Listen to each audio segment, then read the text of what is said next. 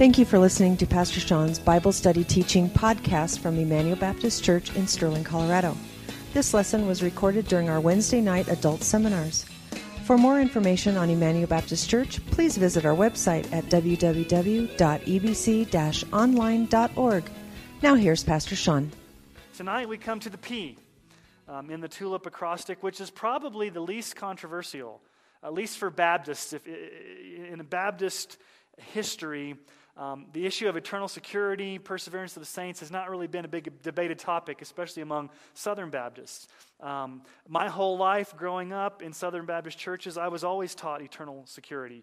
Uh, you may have heard it called once saved, always saved, or eternal security. And so, at least for me growing up, it's never been an issue I've struggled with. And so, um, this may be a little bit more familiar ground because, at least if you're from more of a Baptistic background, um, the perseverance of the saints is kind of who we are. But in a nutshell, what we're saying is, is that a true believer, a true Christian, cannot lose his or her salvation. Okay? And so there's two sides to the same coin. Okay? I want you to think of it with two sides of the same coin. One side is eternal security, the other side is perseverance of the saints. Okay, they're, they're, they're one and the same, but they're a little bit different. There's a little bit of different nuance between them. They, you really can't have one without the other. And so, uh, let me give you a definition of this doctrine. I, I have it there on your sheet. And then we're just going to dive into the scriptures tonight and look at some of these things. But I thought it would be helpful just to kind of give you a definition and then let, look at the scriptures. And so here's a definition. This is Sean Cole's definition, I guess, if you, for lack of a better, better term. Those whom, the God, those whom God the Father has elected, and those for whom Jesus the Son has died, and those for whom the Spirit has given the new birth, can neither totally nor finally lose their salvation, but shall certainly persevere to the end and be eternally saved. This doctrine does not mean that everyone who at one time professes faith will endure to the end, but only true believers who are possessors of faith. It also does not mean that true believers can't fall into times of grievous sins or a season of disobedience. God will discipline his children and ensure they come back to him. But ultimately and finally, a true regenerated believer can never lose his or her salvation. Okay? Do you notice the difference between a professor of faith and a possessor of faith? It's kind of a play on words there. You may have met somebody who, um, quote unquote, accepted Christ. They maybe went forward in an altar call. Uh, it looked like, from all intents and purposes, they had become a Christian. And then later on down the road, they, they, they walked away, they fell away, they, they, they have a lifestyle that doesn't show anything related to Christianity. Um, the doctrine is saying that they may have professed faith, they may have actually said, I'm a Christian, but they actually never possessed faith. You see the difference? They may never have truly been regenerated. They may have never truly been saved. They may have just said a prayer and gone through the motions, but they never truly had a heart transformation. Okay? So let's just kind of um, look at this in, in, in relationship to the Trinity. Remember how we're kind of talking about the Trinity and how it all works together? If you think about the Trinity, God the Father has chosen people. Jesus the Son has died for people, and the Holy Spirit, as we saw last week, has regenerated those people. And so when you think about the, the doctrine of perseverance of the saints, it really kind of makes sense that what God started in eternity past and what God started in our salvation, He's going to carry on to completion. He's going to finish what He started. As a matter of fact, let's look at that passage of Scripture there in Philippians uh, 1 6.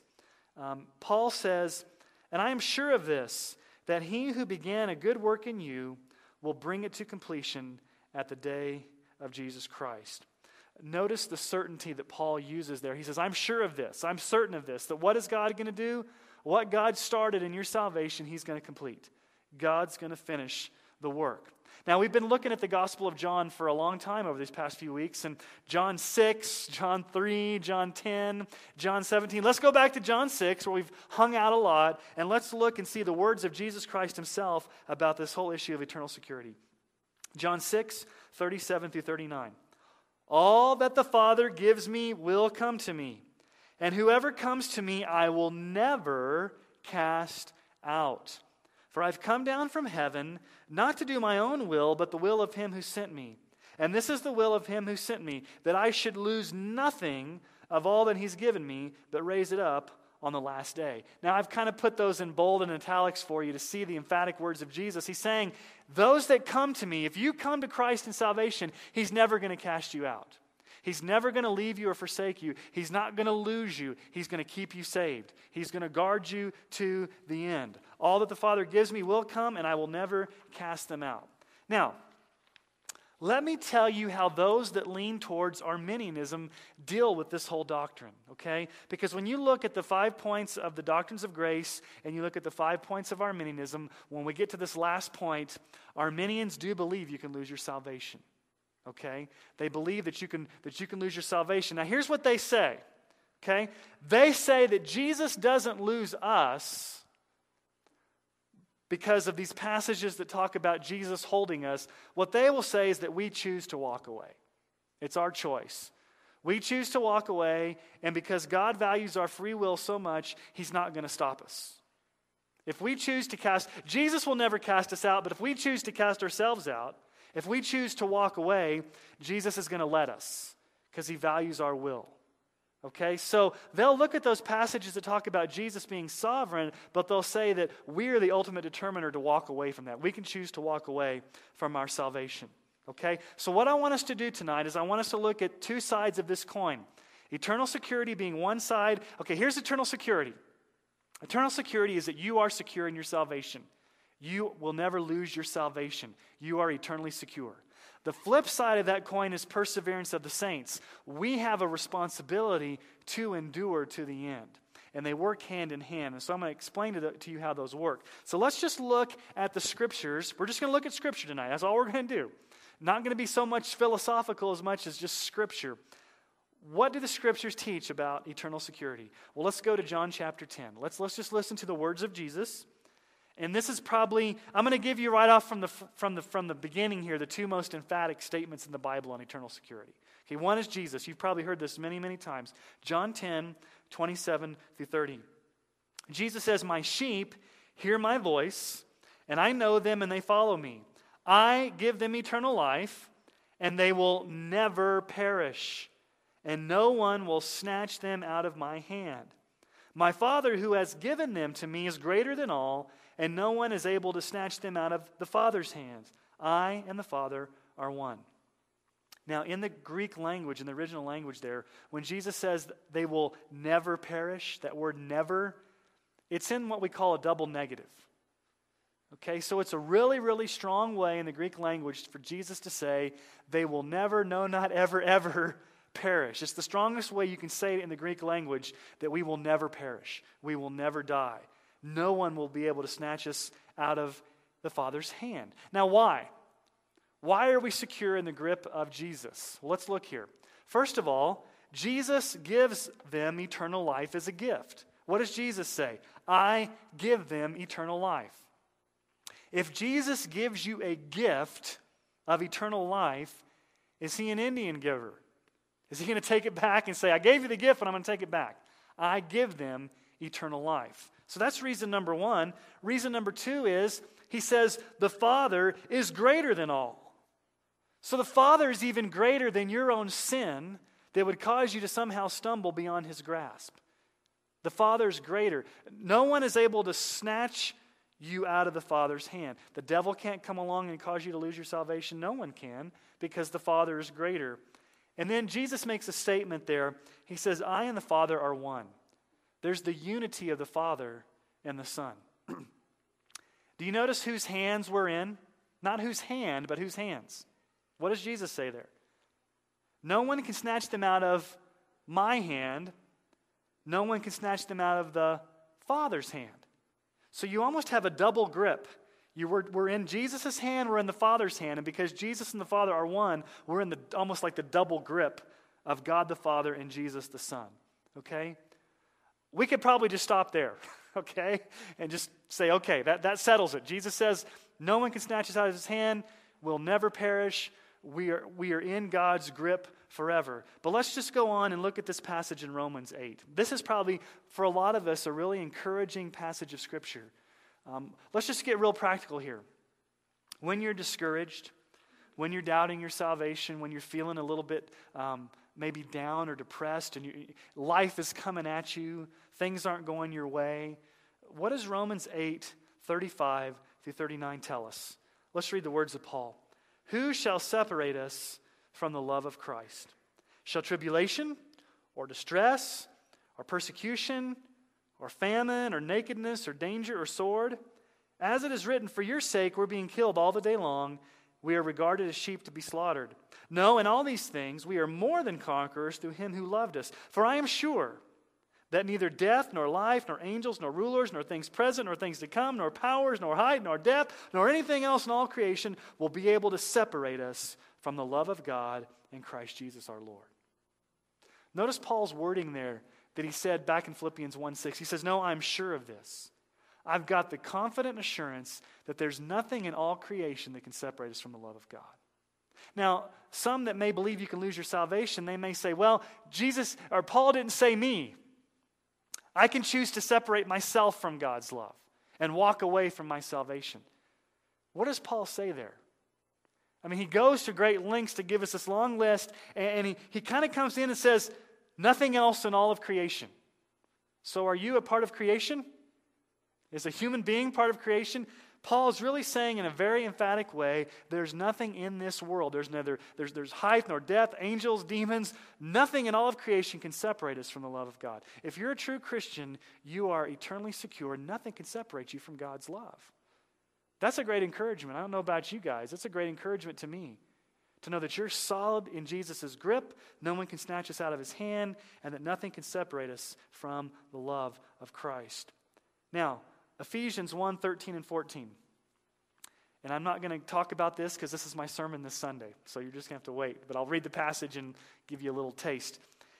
In him, you also, when you heard the word of truth, the gospel of your salvation, and believed in him, were sealed with the promised Holy Spirit, who is the guarantee of our inheritance until we acquire possession of it to the praise of his glory. So you're just going to have to wait on that one, okay, on Sunday. Colossians. Let's look at Colossians chapter 3, 3 through 4. This is a very interesting terminology that Paul uses here to talk about our salvation.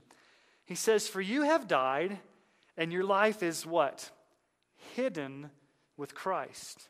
When Christ, who is your life, appears, then you also will appear with him in glory. Paul says here, Your life has died. Okay, we talked a little bit about that last week. When you become a Christian, your old self dies and you become a new self. You're a new creation. But how does he describe our position right now? We are what? Hidden with Christ. Now, that word hidden, and I've talked a lot about Greek over the past few weeks, it's in the perfect tense. And I'm going to talk a lot about the perfect tense tonight because most of these eternal security passages have the perfect tense. What's the perfect tense? An action came to a completion in the past, but it has continuing, ongoing results that stand completed in the present. Okay? There's simple past tense action. I went to the store. That's not what the perfect tense is. The perfect tense is I was my life was hidden with Christ when I became a Christian, but I continue to be hidden with Christ and I will always be hidden with Christ. It's a perfected type of action. It makes a whole lot more sense, and it, and it makes the, the, the, meaning of the words a lot stronger when the perfect tense is used in the Greek language. It shows that it wasn't just a one time thing, it's something that happened to you, but you're continuing, it's continuing to happen to you. Does that make sense? It's, it's a perfected action. And that's what that word hidden there is. We were hidden with Christ at our salvation, but we continue to be hidden, which means we're protected, we're guarded. Okay, 1 Peter chapter 1, 3 through 5. Blessed be the God and Father of our Lord Jesus Christ. According to his great mercy, he's caused us to be born again. That's a little bit of last week's. To a living hope through the resurrection of Jesus Christ from the dead. So, what does he cause us to be born again to? Verse 4 To an inheritance. Okay? How does Peter describe the inheritance? He gives three definitions imperishable, which means what? It can't be corrupted, it can't die, undefiled, it's not going to be spoiled. And unfading, it's never going to go away. So our inheritance is permanent. And he says it's kept in heaven for you, who by God's power are being guarded through faith for salvation ready to be revealed in the last time.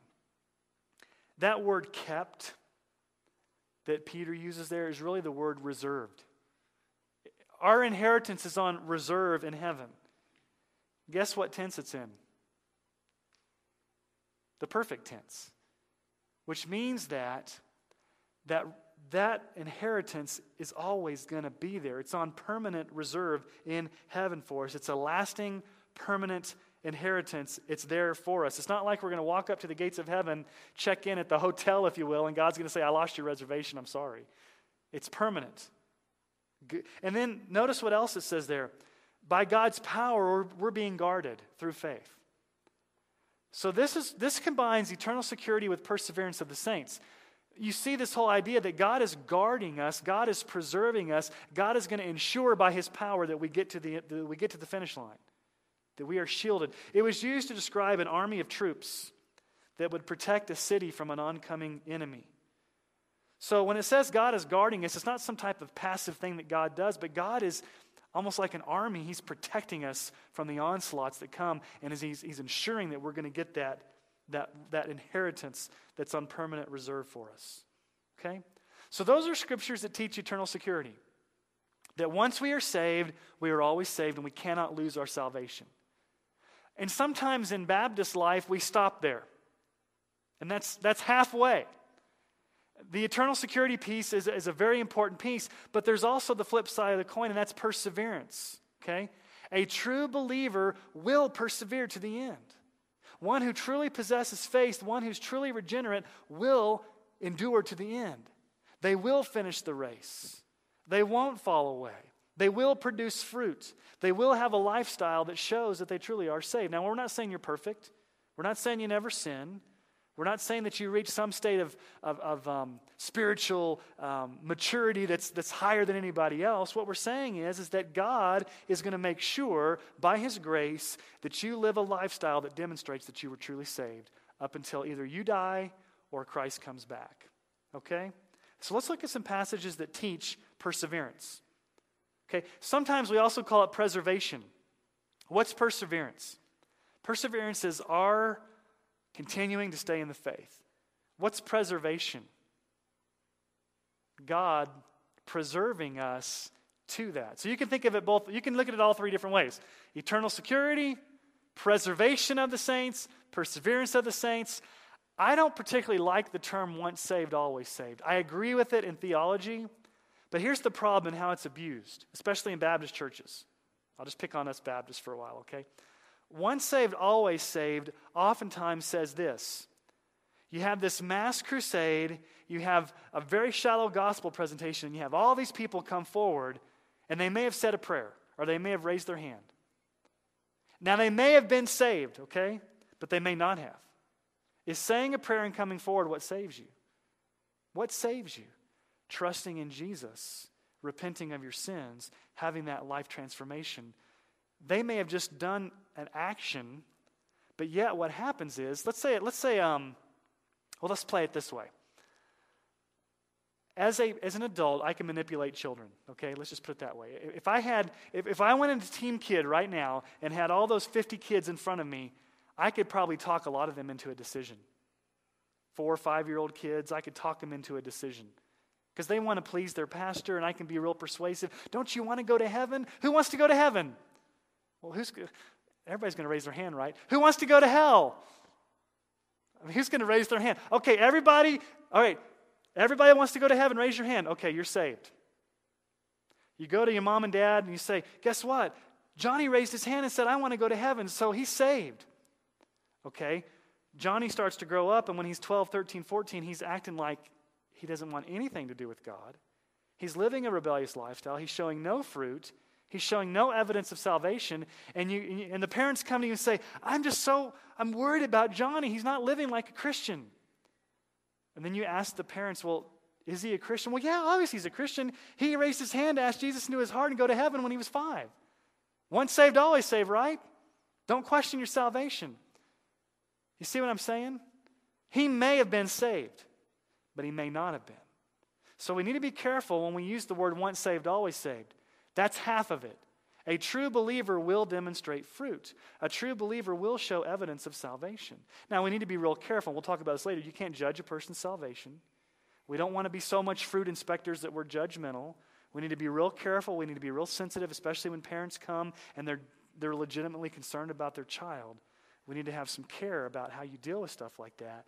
But we're saying that a true, regenerated, authentic, born again believer will be eternally secure and they will demonstrate a lifestyle to the end that shows that they're truly a Christian. Does that make sense? All right, let's look at some of these scriptures. Jesus says in Mark 13 13, and by the way, it's important, going back to the children thing, it's important that in our evangelism, we're very clear about what the gospel is. That we don't so water down. Now, we want to be relational to children and to youth, but we don't want to water it down so much that we don't clearly communicate what the gospel is. You understand what I'm saying? We just need to be real clear that we are clear on what the gospel is. Okay, Mark, uh, enough of the preaching. Let's get back to the teaching here. Mark 13 13. Jesus says, and this is great encouragement from Jesus, you'll be hated by all for my name's sake. Thanks, Jesus. I appreciate that, that word. You'll be hated by all for my name's sake, but the one who endures to the end will be saved. Notice Jesus says you have to endure to the end to be saved. If you don't endure, you won't be saved. Now, the Arminian says it's up to you to endure. If you don't endure, it, you, you can lose your salvation. Those that believe the doctrines of grace would say, no, you will endure because God will make sure you endure. You see the difference between the two? Now, all throughout the book of Revelation, if you go and look at the book of Revelation, especially to the seven churches, um, what does Jesus say at the end of all the seven churches? To, he, to, to those who what? Overcome. To those who endure. All throughout the book of Revelation, there's this call to endure, to overcome. And true Christians will endure. True Christians will overcome. Now, how do we do this? Here's the real rub. It almost sounds contradictory. I'm eternally secure, but there's a responsibility on me to make sure I, I persevere to the end. And the answer is yes. You are eternally secure, and there is a responsibility for you to persevere to the end, but how does it work? And so here's the, here's the definition. I'll give you the teaching. The teaching of perseverance of the saints says that God, by his grace, will work in us to ensure that we endure. Okay? God will ensure that we endure. His grace, the power of the Holy Spirit, all of the power of God will work in your life to ensure that you will endure. That's what the teaching of perseverance of the saints means, that it's God's grace. Now let's look at some scriptures here that teach that God will do the work in you to make sure you finish the race. Okay? It's not up to you to finish the race. Evidence that you finished the race was that God had preserved you to the end. It's only by God's grace that you do that. This is not in your book. I mean, this is not in your sheet, but open your Bibles real quick. This, this scripture just came to my mind. Um, 1 Corinthians 15. You see kind of both of these in Paul's life. It's, it almost sounds like Paul's contradicting himself, but he's not because it's scripture and it's inspired by the Holy Spirit. But you kind of see this tension between our, our um, allow me to use the word effort. Maybe I should use this word our pursuit of holiness, our persevering in God's grace. Uh, 1 Corinthians 15:10. 1 Corinthians 15:10. Paul says this, but by the grace of God I am what I am. It kind of sounds like Popeye, right? By the grace of God I am what I am, and his grace toward me was not in vain. On the contrary, I worked harder than any of them, though it was not I, but the grace of God that was with me. You see the tension there?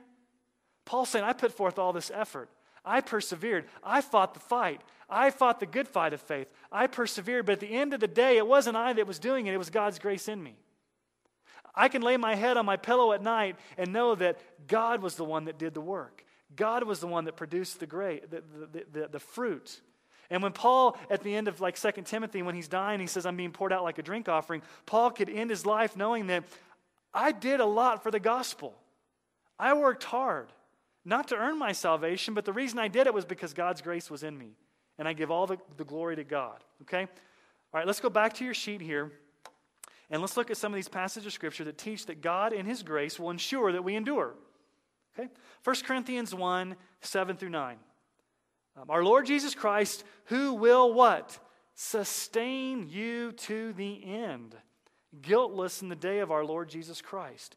God is faithful by whom you were called into the fellowship of his Son, Jesus Christ our Lord. Now, what are the promises you see there? God will do what? He will sustain you to the end. Why? Because God is faithful. He who began a good work in you will carry it on to completion. God will sustain you. God will ensure that you get to the finish line. God is faithful to make sure that true believers will be eternally secure. He will sustain you to the end. It's God that does it. You don't sustain yourself to the end, God sustains you to the end. And on that day, He's going to present you guiltless in the day of our Lord Jesus Christ. You will be accepted and fit for heaven because God has done the work to ensure that you get to the finish line. Okay? 1 Corinthians, actually, it was there. I put it in there. 1 Corinthians 15 10. Maybe this came. Um, to me in my mind, but there it is again. But by the grace of God, I am what I am, and his grace toward me was not in vain. On the contrary, I worked harder than on any of them, though it was not I, but the grace of God that was in me. I just, we just talked about that. Okay, 1 Thessalonians 5 23 through 24. Now may the God of peace himself sanctify you completely, and may your whole spirit and soul and body be kept blameless when, at the coming of our Lord Jesus Christ, he who calls you is faithful he will surely do it. Okay, God is faithful. What's he surely going to do? He will surely do it. What's the it that God's going to do? Keep you blameless on the day of Lord Jesus Christ. It's another way of saying God's going to sustain you to the end. God's going to make sure you get to the finish line. God's going to make sure that you reach your final destination. He's faithful to make sure that you do that. His grace is going to work in you to, to enable you to do that. And then finally, in Jude, Jude, um, verses 24 and 25. Now, to him who is able to keep you from stumbling and to present you blameless before the presence of his glory with great joy, to the only God, our Savior, through Jesus Christ our Lord, be glory, majesty, dominion, and authority before all time, now and forever. Amen. And this speaks of God's power again. God is able. Able to do what? Powerful to do what? Keep you from stumbling. Stumbling what? Stumbling so far that you would somehow lose your salvation. God's going to keep you from losing your salvation. And what's He going to do again? He's going to present you blameless on that day. He's going to get you to the finish line. God's going to finish the work that He started. Now, I'm just going to give you a quote here from Spurgeon. Okay? Spurgeon wraps up all the doctrines of grace into one, one paragraph, okay? So I got to give you a Spurgeon, a Spurgeon quote here, okay? Here we go.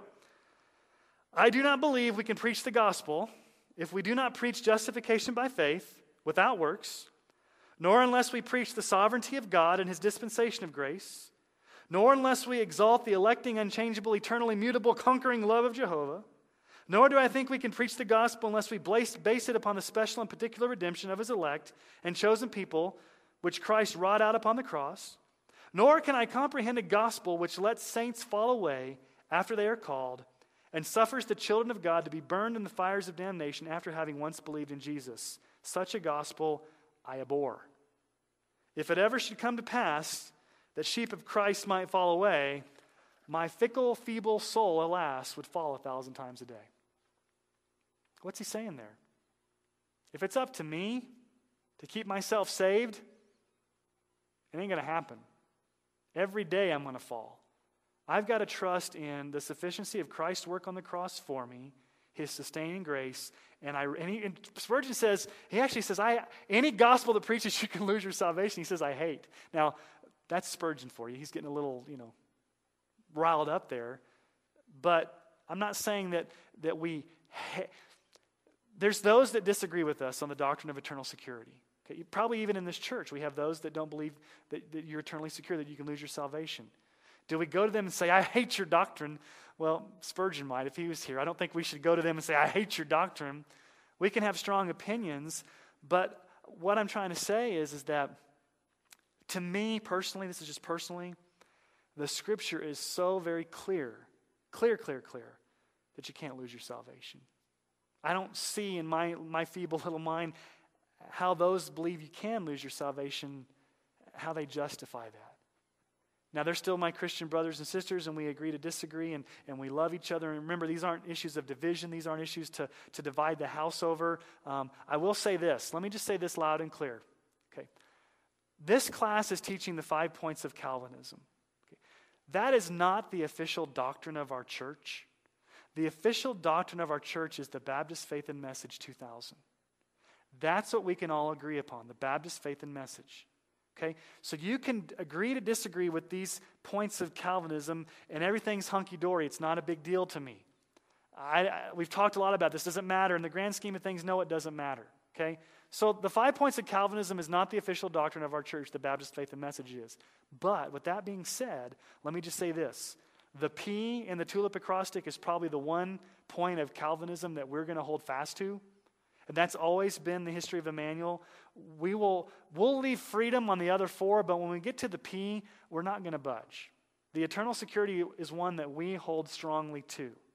And so we require anybody that's going to be in a position of leadership, anybody that's going to be in a position of teaching, anybody that's going to have any teaching position to hold to eternal security, at least to the best of, to the best of their knowledge on that. Okay? The other point, yes? Sure. 12 and 13. Yeah. Mm-hmm. to work out your own salvation with fear and trembling, for it is God who works in you both to will and to do with His pleasure. And my understanding of the letter to the Church of Philippi is complete with military terms. Talking about a master, commander, and we are his soldiers. And we are it to work, mm-hmm. uh, work out our deliverance through Him. I mean, He already has prepared our deliverance, but we've got to work at it. Right. And, and know that we're doing it for Him. It's His work, and it's for His pleasure. Exactly, and that's a great passage. You see the tension. Everybody turn there. Philippians 2, um, and we talked about this yesterday in our men's study. Those, Bill, I think, was the only one um, that we talked about. The, the tension between what's our responsibility, what's God's responsibility. Um, you see both there. In Philippians 2 12, 12 is our responsibility, 13 is God's responsibility, and you see how they work together. Okay? Philippians 2:12. Therefore, my beloved, as you've always obeyed, so now, not only as in my presence, but much more in my absence, work out your own salvation with fear and trembling. Now, notice he doesn't say work for. This is not a works based salvation, it's working out, living out the salvation you've already received. Does that make sense? You're working it out.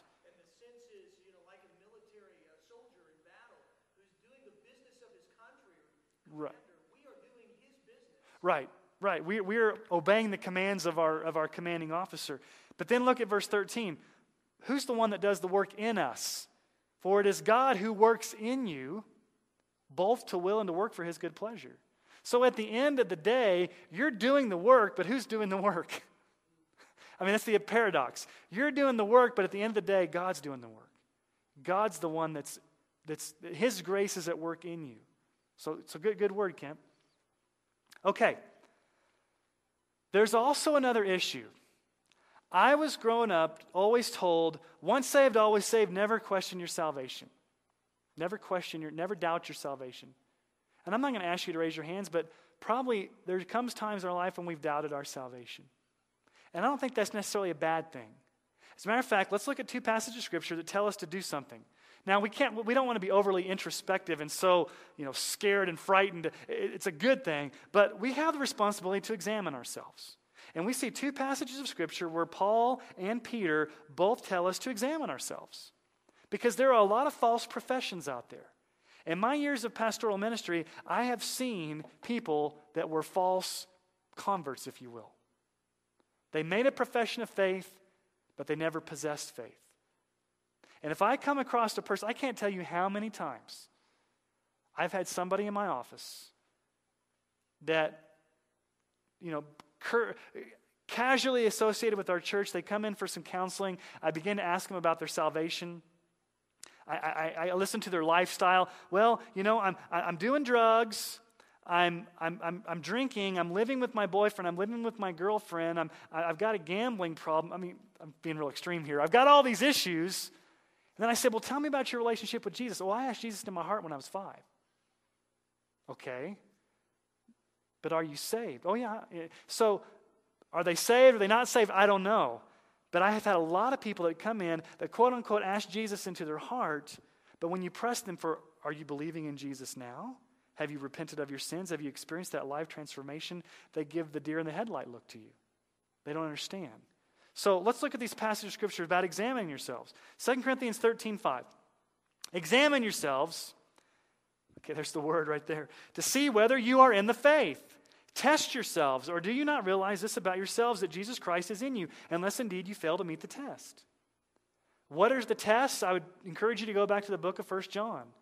1 John gives you a lot of tests that you can look at in your life to say, Do I consistently display these things in my life? Not perfection, okay? He's not saying examine yourself to see if you're perfect. It's just as a Christian, we should be having fruit in our life. What are some of those fruits? Well, do you love God's word? Do you pray? Do you love God's people? Do you want to be in the house of worship? Do you want to be around God's people? Are you growing in your faith? Um, are you repenting of sin? Are you, are you, um, do you have a passion for Jesus? Just simple things like that. Do you have those desires in your heart? Examine yourselves. And then 2 Peter 1.10, Peter says, Therefore, brothers, be all the more diligent to make your calling and election sure. For if you practice these qualities, you will never fail or never fall. He's saying, make your calling and election sure. Make sure you're, make sure you're a Christian. How do you do that? Well, you don't make yourself a Christian, you make sure you're a Christian. And I always tell people this, if they're, and we're going to talk about this in just a minute. How do you know you're a Christian?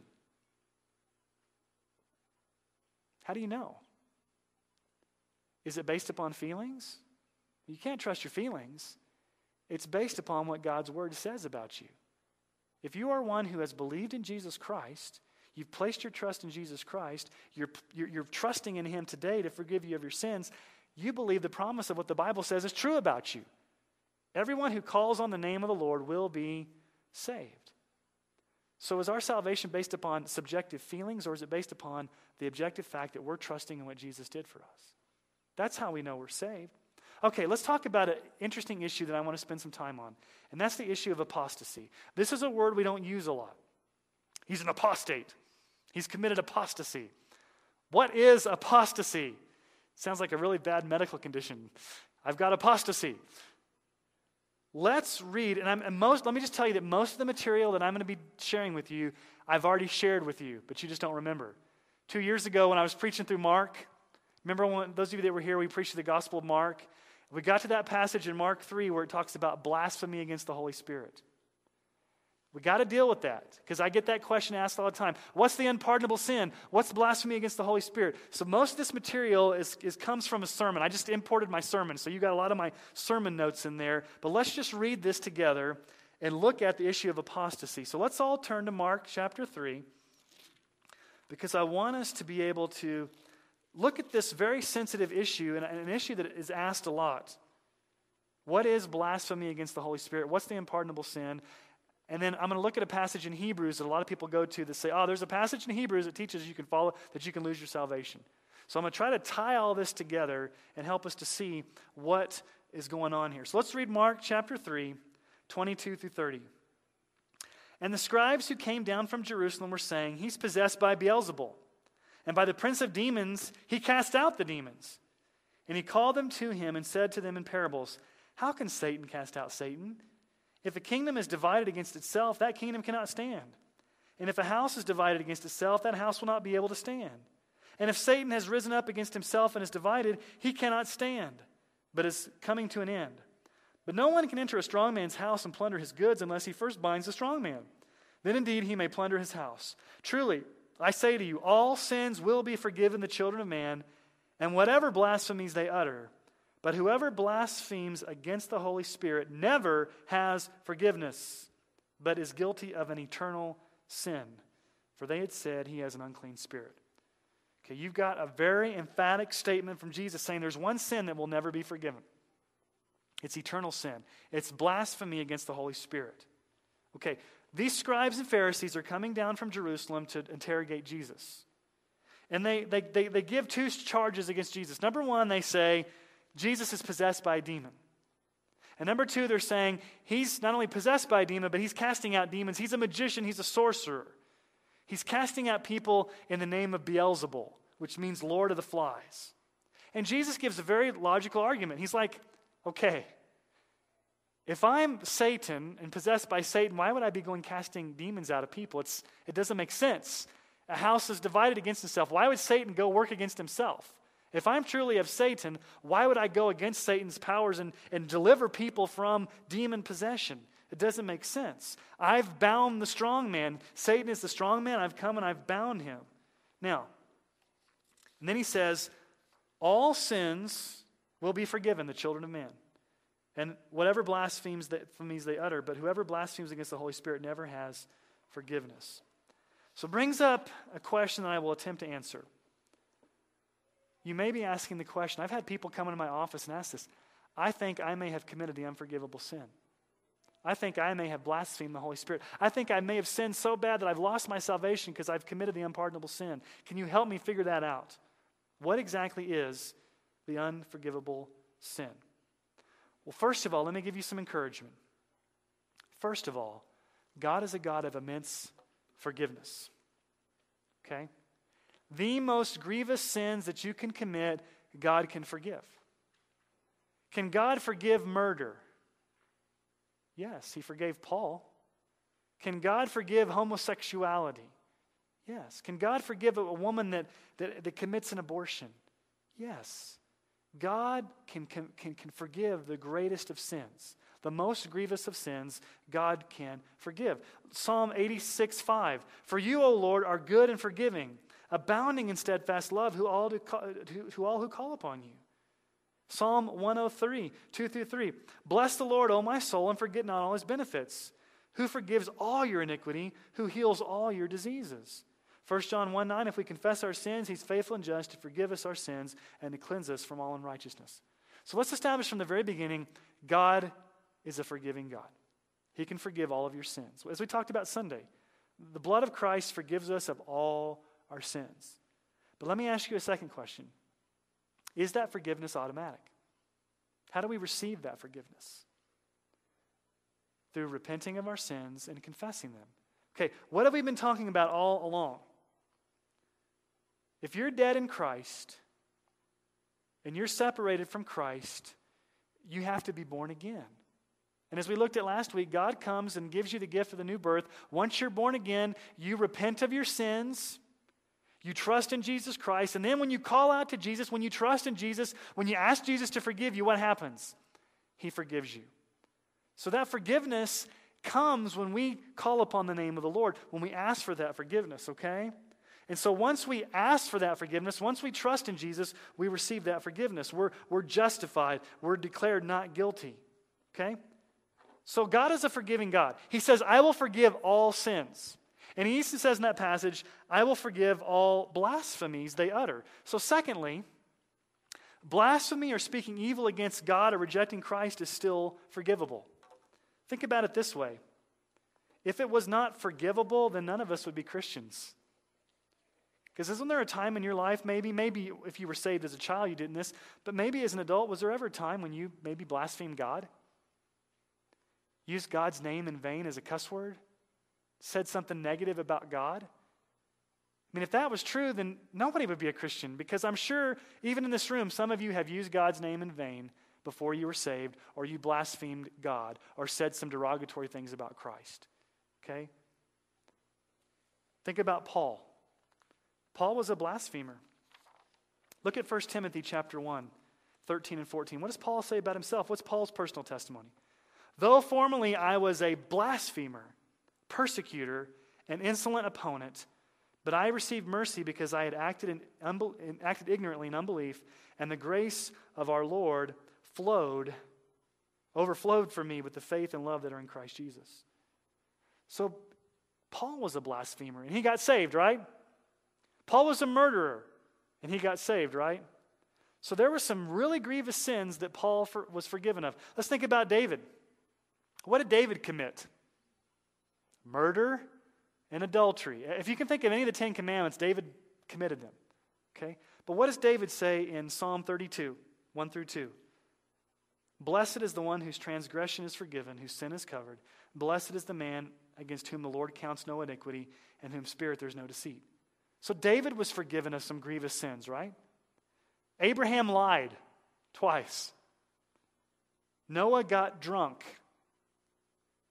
Peter even denied Christ three times. But I would submit to you, all these men are saved or in heaven today. Having committed the most grievous of sins, they were forgiven. So, with that being said, what is the unforgivable sin? What is the unpardonable sin of apostasy or blasphemy against the Holy Spirit? Let me just kind of give you some information about these religious leaders. Okay? These religious leaders had very hard hearts. If you go back and read the context of Mark, they had hard hearts, and here's the key they were deliberately and rejecting Jesus as the Messiah. The tax collectors, the sinners, the bad people were coming into the kingdom before them, and these people were blinded and hardened and plotting to kill Jesus. And what they were doing is they were twisting the truth. What were they doing? They were saying that the work of the Holy Spirit was actually the work of the devil. So here are some issues related to these religious leaders. Number one, they had a clear knowledge of who Christ is, they had a clear knowledge of the power of the Holy Spirit in him. They never denied Jesus' power authority. They saw him do miracles. They saw his teaching. They never tried to disprove his miracles. They never tried to disprove what Jesus was doing. What they were trying to do was attribute what Jesus was doing to the work of Satan. They were denying that Jesus was empowered by the Spirit to do these things. Number two, Jesus is before their very eyes in the flesh. He's, he was baptized in front of them. He's doing these miracles in front of them, but yet these, these religious leaders are seeing Jesus in the flesh doing all these things, and they're still not coming to him. They're still hardened. Even when Jesus is right in front of their eyes doing all these miraculous things, they, they've put themselves in a position of being so hardened that they're beyond the reach of God's um, repentance. Now, here's another thing the tense of the verbs. In the Gospel of Mark, Mark is fond of using the imperfect, okay? Here's the imperfect perfect tense, imperfect, all these tenses. Imperfect means past tense, continuous past tense action. He was continually, constantly doing this. And so they were not just saying these things once in a while, they were continuously, ongoing, deliberately, as a constant action, saying these negative things about Jesus. Okay? So, when we talk about a, a person being forgiven of sins and repenting, what, are, what is God's normal means of doing this? How does God normally bring a sinner to repentance? We looked at it last week with the eye regeneration. God draws a sinner, the Holy Spirit convicts a sinner, God brings a sinner to the point of the new birth to where they, they do repent. Okay? Let me give you some quotes from some theologians here to kind of help you. Louis Berkhof, in his systematic theology, writes this, talking about the sin of blasphemy against the Holy Spirit. This sin consists in the conscious, malicious, and willful rejection and slander against evidence and conviction of the testimony of the Holy Spirit respecting the grace of God in Christ, attributing it out of hatred and enmity to the prince of darkness. Okay? That's a pretty big definition there. Uh, let's, let's just see what a modern day person, John Piper, defines it. The unforgivable sin of blasphemy against the Holy Spirit is an act of resistance which belittles the Holy Spirit so grievously that he withdraws forever with his convicting power so that a person is never able to repent and thus be forgiven. He's saying it puts a person in a position where they will never be regenerated. And Bishop Ryle says this it is a union of light in the head and hatred in the heart. Okay? So let me give you a definition of blasphemy against the Holy Spirit in the context of Mark. Okay? In Mark, we see religious leaders committing this. What is it? It's an intentional, willful, defiant rejection of the gospel. Not calmly, but with slanderous words that attribute the revelation of God to the devil. Okay. We're not talking about a person that commits murder. We're not talking about a person that commits adultery. We're talking about a person that's so hateful in their heart, so antagonistic, so combative that they've made a willful, deliberate, premeditated, foot in the sand decision that I am going to blaspheme Christ and have nothing to do with him. I've gotten to the so so much you think about Pharaoh in, in the Old Testament. He hardened his heart to the point that he was beyond God's reach. Now, let me just give you a little caveat. Some scholars say that the blasphemy against the Holy Spirit cannot be committed today. And the reason why it cannot be committed today is because Jesus is not alive on the earth. They say that blasphemy against the Holy Spirit can only be committed when you are attributing Jesus' works on earth to the acts of Satan, and it was only confined to that time and place with those Pharisees and religious leaders, so it can't be committed today. It was only reserved for those that were present with Jesus in Jesus' day. Now, I understand that argument, and logically I can see that, but let me show you evidence from one other place in the Bible that says that I think this sin can be committed today. Whether you call it apostasy or blasphemy against the Holy Spirit, I'm really talking about the same thing. So, do you have a category in your mind for a person who had faith in Christ, got excited about Christ, maybe was really involved in the church for a while, and then later on they defiantly and blatantly and um, ha- with hatred in their heart denied everything about Jesus? I'm thinking of one person in my mind right now that maybe a lot of you know. Some of our youth workers. Okay, I'm not going to mention names, but there may be, you got to have a category in your mind of somebody that maybe showed an excitement, maybe had a profession of faith, but now they're belligerent and antagonistic against anything related to the gospel. So, how do we define these people? Are these people that lost their salvation? They were truly, legitimately saved, but then they lost it. Based upon all the evidence I just gave you from the Bible, can that be true? I would say it can't be true, just in my personal theology. So you got to have another category. You got to have a category in your mind for people that may have professed faith in Christ, got excited about Jesus, but now are belligerently and adamantly against Jesus. They've fallen away from the faith. Now, don't be scared by that terminology. They've fallen away from the faith. Doesn't mean they lost their salvation, they've fallen away. They've never been saved in the first place. Now, let's look at a passage of Scripture that I think teaches this clearly. Now, here's the, here's the issue. The passage of Scripture that I'm going to take you to is what most Arminians use as a proof that you can lose your salvation. Okay, so I'm going to use this as proof that it's not losing your salvation, but it's the sin of apostasy. Let's turn to Hebrews chapter 6.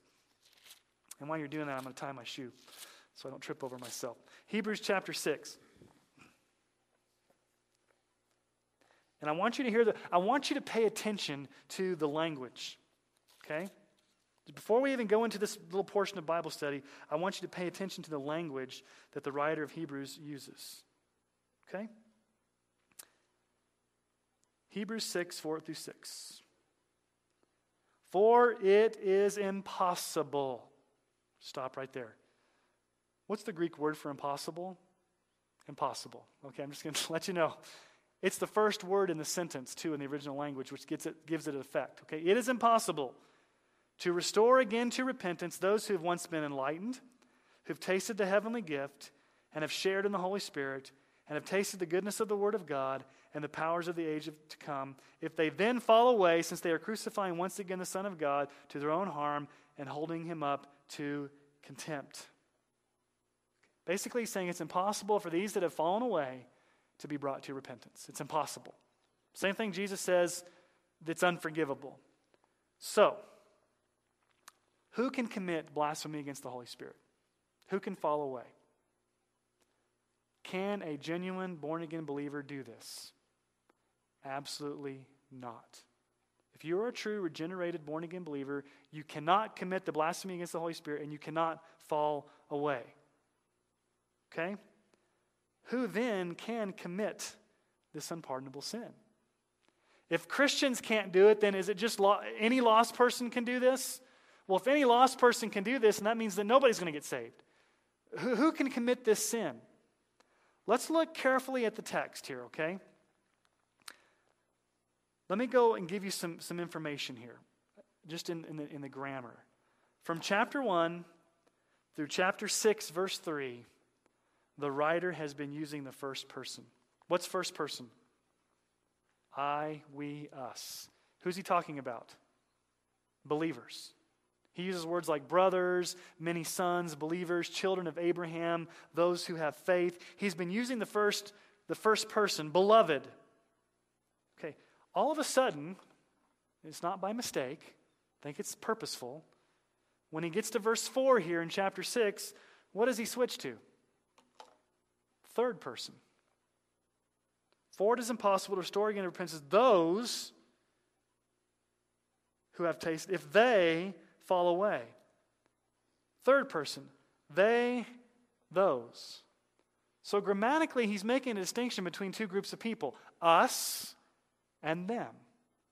The us would be Christians, the them would be this group that he's about to explain that can fall away. Who is this group that he's talking about? Who are these people? And here's where it gets kind of scary, okay? These are people who have been visible or external members of the church, okay? They've confessed Christ and they've enjoyed the benefits of being around God's people. But yet, they have decidedly rejected Christ. This is where the blasphemy against the Holy Spirit gets very scary. Who committed it in Mark?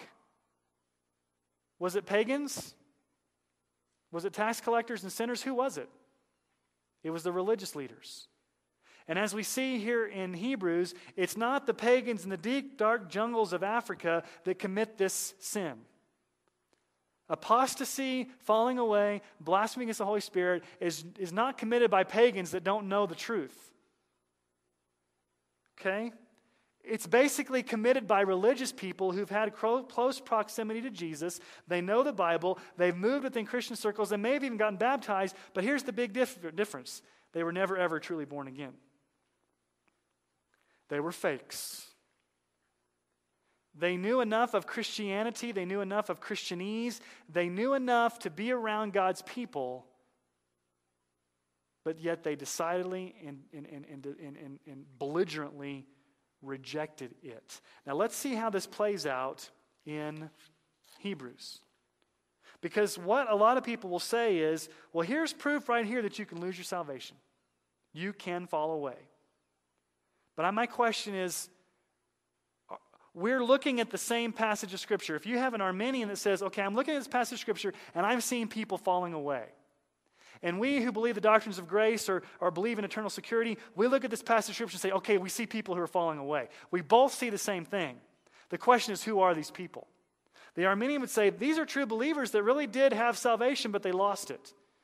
We would say, no, these are not true believers who never had salvation, but they faked it really good. Okay, and I'm going to show you that in the text to see if we can see it. And then I'm going to give you the parable of the soils to show it in another place. Okay? Look at the words here. There's five benefits that the writer of Hebrews uses here to explain those who've had the benefits of being around Christianity, but they were never truly saved. What's the first one?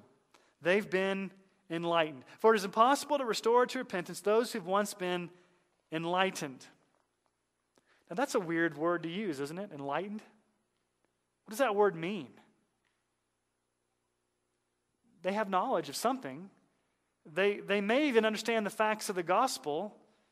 They may even know the Bible pretty good. I want you to notice what words are not used in this passage of Scripture. What biblical theological words are not used in this passage of Scripture that normally talk about salvation? Do you see words like repentance, faith, justification, forgiveness, regeneration, adoption, any of those words here? None of the words that are associated with salvation show up in this passage of Scripture. These people were close, but they weren't saved. It really means that they just had exposure to the gospel. They were enlightened to the gospel. They, they heard sermons. They may have even been in a Sunday school class. They knew what the Bible said. They were enlightened. Okay? Secondly, what's the second benefit? They tasted the heavenly gift. They tasted it. That's an interesting term. When you taste something, what do you do? Eh, a little taste. Like you go to the ice cream store and you know they give you the samples like Baskin Robbins. I want to give a little taste. You know, when you when you're really hungry, do you want to just taste something? What do you do? You eat it and you ingest it and you fully digest it. Okay, what he's saying here is they were around faith, but it was never really faith. They had a taste here and there, but it was never really internalized. It was never really fully, they never fully swallowed Jesus. They never were fully saved. They were never fully regenerated. They had just tasted, they just been around it. They were enlightened. Okay, thirdly, they were partakers in the Holy Spirit. The writer of Hebrews uses a very different word here to talk about the relationship with the Holy Spirit. He uses the word partakers. Nowhere else in the Bible does this word ever come close to talking about our relationship with the Holy Spirit. That particular Greek word. When we talk about the Holy Spirit, what words do we use? We're sealed with the Holy Spirit, as we'll see this Sunday. We're indwelt with the Holy Spirit. We're baptized by the Holy Spirit. Um, the Holy Spirit comes and lives within us. That word, that Greek word, just means that we have an association. But as believers, we don't have an association with the Holy Spirit, we have Him in us. So it's kind of like you were close enough to regeneration, you're close enough to the Holy Spirit, but you didn't have Him. Okay, fourthly, they tasted, there's the same word again, the goodness of the Word of God. Okay, they've been under good teaching, good preaching. They tasted the Word of God, they heard it. Again, this sin is not reserved for the pagans in the deep, dark jungles of Africa. The sin of apostasy is for people that have been around church, been around the truth. And then, fifthly, they tasted the power of the age to come. The age to come. If you go back in Hebrews chapter 2, verses 3 through 4, it talks about Jesus performing miracles. The same Greek word for miracles is the word here, powers to come. And so when you go back to that Mark passage, what was Jesus doing? He was performing miracles in the power of the Holy Spirit. And what were those religious leaders doing? They were attributing it to Satan. They tasted the powers of the, they, they saw the miracles of Jesus. And you may be even in a church where you're around miracles, you're around the spiritual activity of the church. You are in, you're sitting in among God's people, witnessing all the things related to salvation, all the things related to, to the miraculous, all the things related to, to all these things, but you've never been what? Saved. And there comes a point where you say, I'm decidedly, deliberately, maliciously, and stubbornly going to reject it all and walk away. And the Bible says here, if you do that, it's impossible for you to be brought back to salvation. Now, do we have any biblical evidence of people doing this? Let's just look here real quick. 2 Timothy 4:10. Demas. For Demas in love with this present world has deserted me and gone to Thessalonica. Crescens has gone to Galatia, Titus to Dalmatia. If you read earlier, Demas was a traveling companion of Paul. And all of a sudden, he says, He's deserted me. So Paul calls out somebody by name here who was an apostate Demas. He's remembered in the Bible for deserting. Okay, was he really saved in the first place? Well, he proved it by what? Deserting. In chapter 8 of Acts, you have a magician by the name of Simon Magus. He was baptized by Philip, and later Peter got in his face and told him that he was wicked, that he was in the bonds of iniquity. Now, we really don't, when you read that, you really don't know if Simon Magus was, was lost or saved. All you know is that he went through a baptism he made a profession of faith, and Peter got in his face and said, You're a wicked man. We really don't know, but you have an example there of somebody going through the motions of baptism and an apostle coming and getting your face and saying, You're a wicked person. we don't know the, the, the, the Bible doesn't give us the end of the story. The Bible doesn't say Simon Magus came and repented and was, and was restored. We don't have that. And what about the greatest example, Judas? Okay, he's the greatest example of a person to commit apostasy. What did Judas do? Did Judas preach the gospel? You bet. He was sent out two by two with the apostles. He preached, he taught, he performed miracles, he cast out demons. He did all those. He was enlightened, he tasted the heavenly gift, he was around the miraculous, he was in the presence of Christ. But what did he do? He decidedly and deliberately rejected Jesus. Now let's look at the parable of the soils real quick. Mark chapter 4, 16 through 17. This is the second of the soils. But Jesus says, These are the ones sown on rocky ground. The ones who, when they hear the word, immediately receive it with joy. And they have no root in themselves, but endure for a while. Then, when the tribulation or persecution arises on account of the word, uh, word, immediately they fall away. So let's just talk about this. You've seen people that do this. They hear the word and they get excited. They make a profession of faith. They're all excited about the gospel. But what's the problem? There's no what? Root. Root meaning what? There's no real salvation. And if there's no root, what's going to happen? They will endure for a while, but then when all the persecution and pressure comes, what are they going to do? They will fall away. I believe that passage clearly teaches that only the fourth soil was truly saved, Because they had a root, they produced fruit. Okay? So we need to stop and just say, no genuine Christian can commit apostasy. No genuine Christian is going to fall away. No genuine Christian is going to blaspheme the Holy Spirit. And let me stop here and give you some pastoral care. Because I've had people come in. I had, I've had people call me on the phone weeping. I had a woman call on the phone weeping. She says, I think I may have just committed blasphemy against the Holy Spirit. She was in tears. She was grieved. She was wondering if she was going to go to hell because she had done that. And she wanted to make sure that she was still saved. You know, guess what I told her? Yep, you're going to hell. No, I didn't say that. I said, you know what?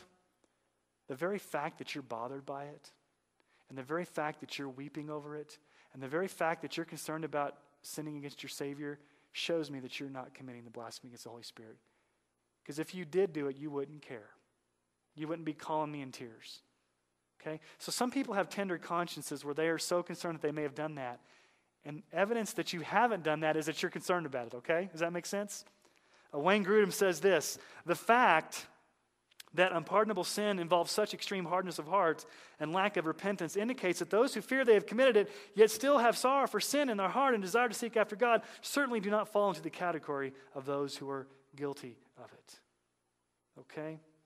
Now, let me just say what blasphemy against the Holy Spirit is not, what apostasy is not. We need to be careful. It's not committing particular sins.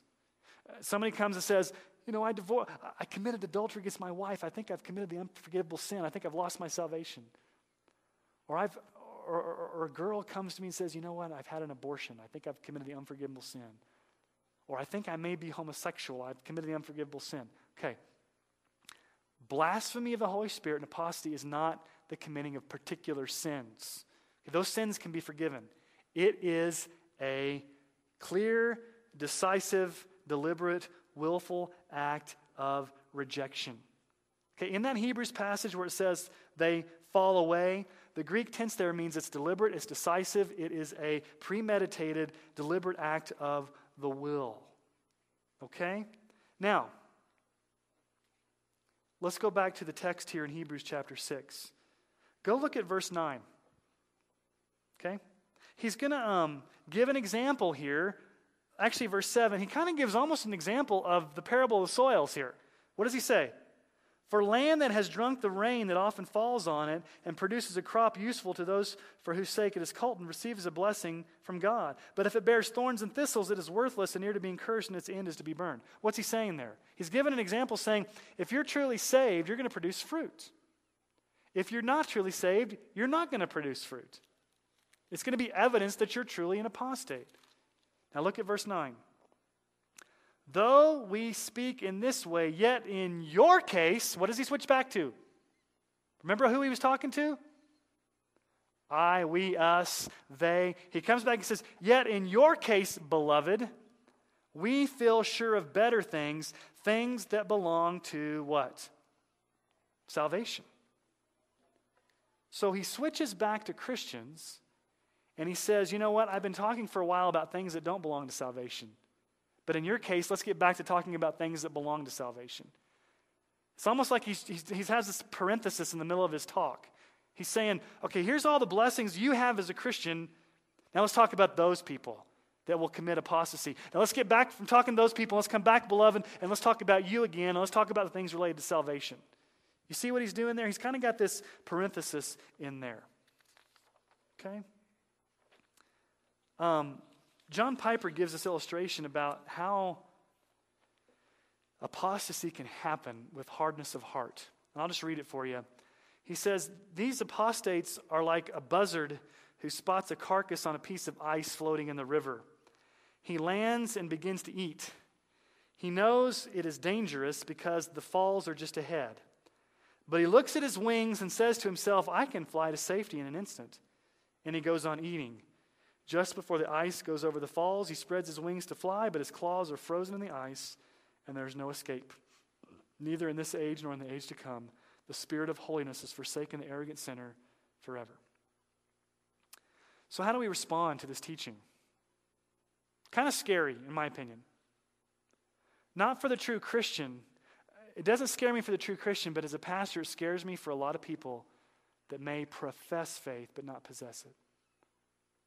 So let's talk about a couple practical applications. Number one, we can never stand in judgment and pronounce a person an apostate. Okay, I can't stand and say, You're an apostate. The point is, we don't know the end of the story. God could be working behind the scenes. They could just be a sinner that's under some severe, I mean, a Christian under some severe discipline, and God's bringing them back. So we can never pronounce anybody apostate. It's not our job to pronounce somebody apostate. Number two, we can never judge somebody's salvation. We can't look at somebody's life and say, You're not saved.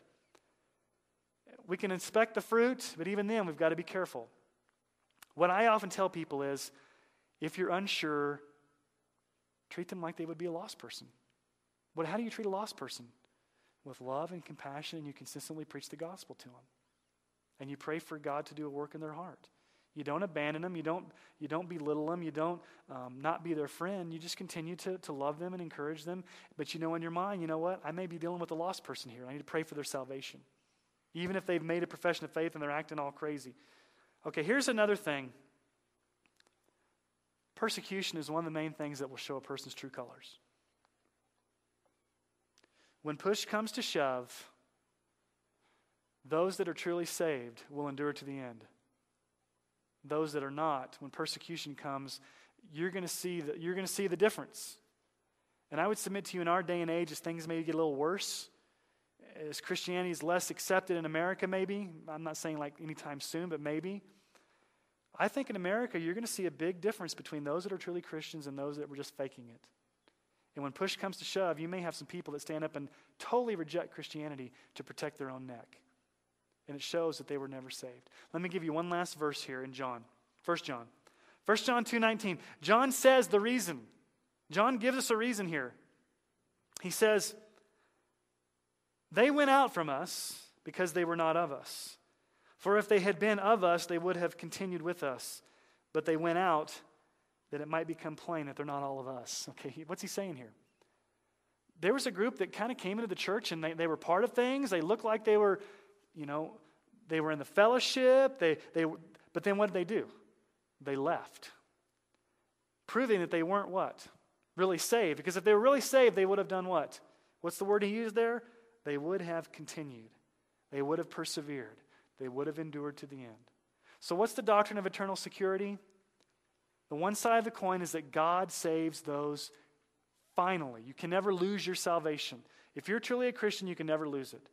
The flip side is perseverance of the saints. God, in His grace, the power of the Holy Spirit, works in you to sustain you to the end and make sure you finish the, the finish line. Can a person lose their salvation? No. Can there be apostates who fall away from the faith? Yes. Showing that they were never saved in the first place. Apostasy, blasphemy of the Holy Spirit, it's almost the same thing. Now, again, it comes back to the Trinity.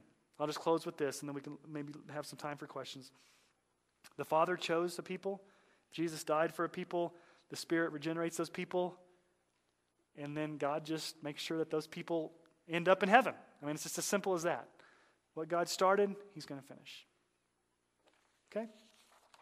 Any questions on the doctrine of eternal security or perseverance of the saints?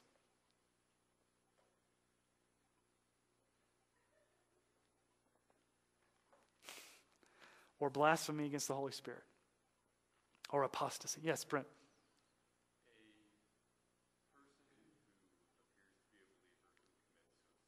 Okay, good question. The question is what about a person that commits suicide that appears to be a believer? Let me say right now that the Roman Catholic Church believes that suicide is an unforgivable sin. Okay.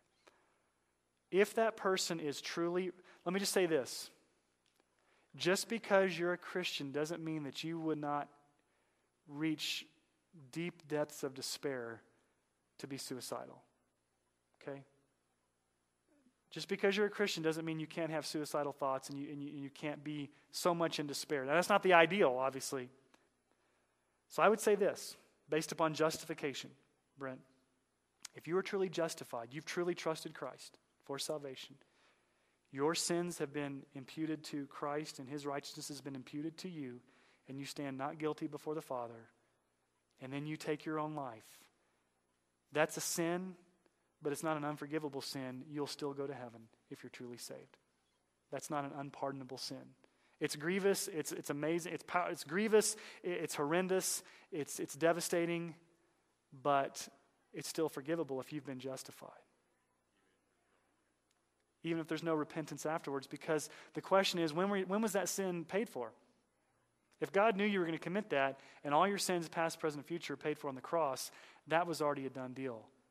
Okay? Because if we had to wait, because there's a lot of sins we commit that we don't ask for repentance or forgiveness for that we may not even know of. If we had to go our whole life making sure that we were always asking for forgiveness, we'd live neurotic lives and never resting in the finished work of Christ. So my answer would be if they are truly, truly saved, as sad and as grievous and as heartbreaking as that is, if they are truly saved, I could say to a parent of a child that, or, or, anybody, if they were truly saved, they are in heaven. God's grace covers them, even though this is painful. Okay?